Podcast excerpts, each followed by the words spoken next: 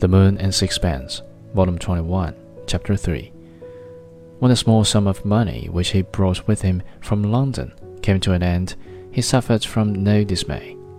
He sold no pictures. I think he made little attempt to sell any. He set about finding some way to make a bit of money.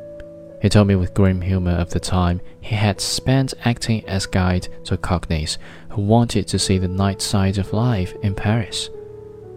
It was an occupation that appealed to his sardonic temper, and somehow or other he had acquired a wide acquaintance with the more disreputable quarters of the city.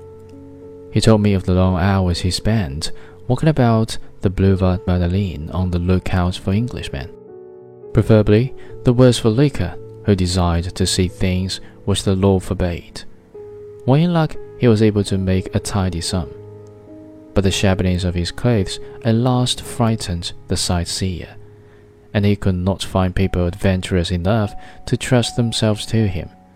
Then he happened on a job to translate the advertisement of patent medicines, which was sent broadcast to the medical profession in England.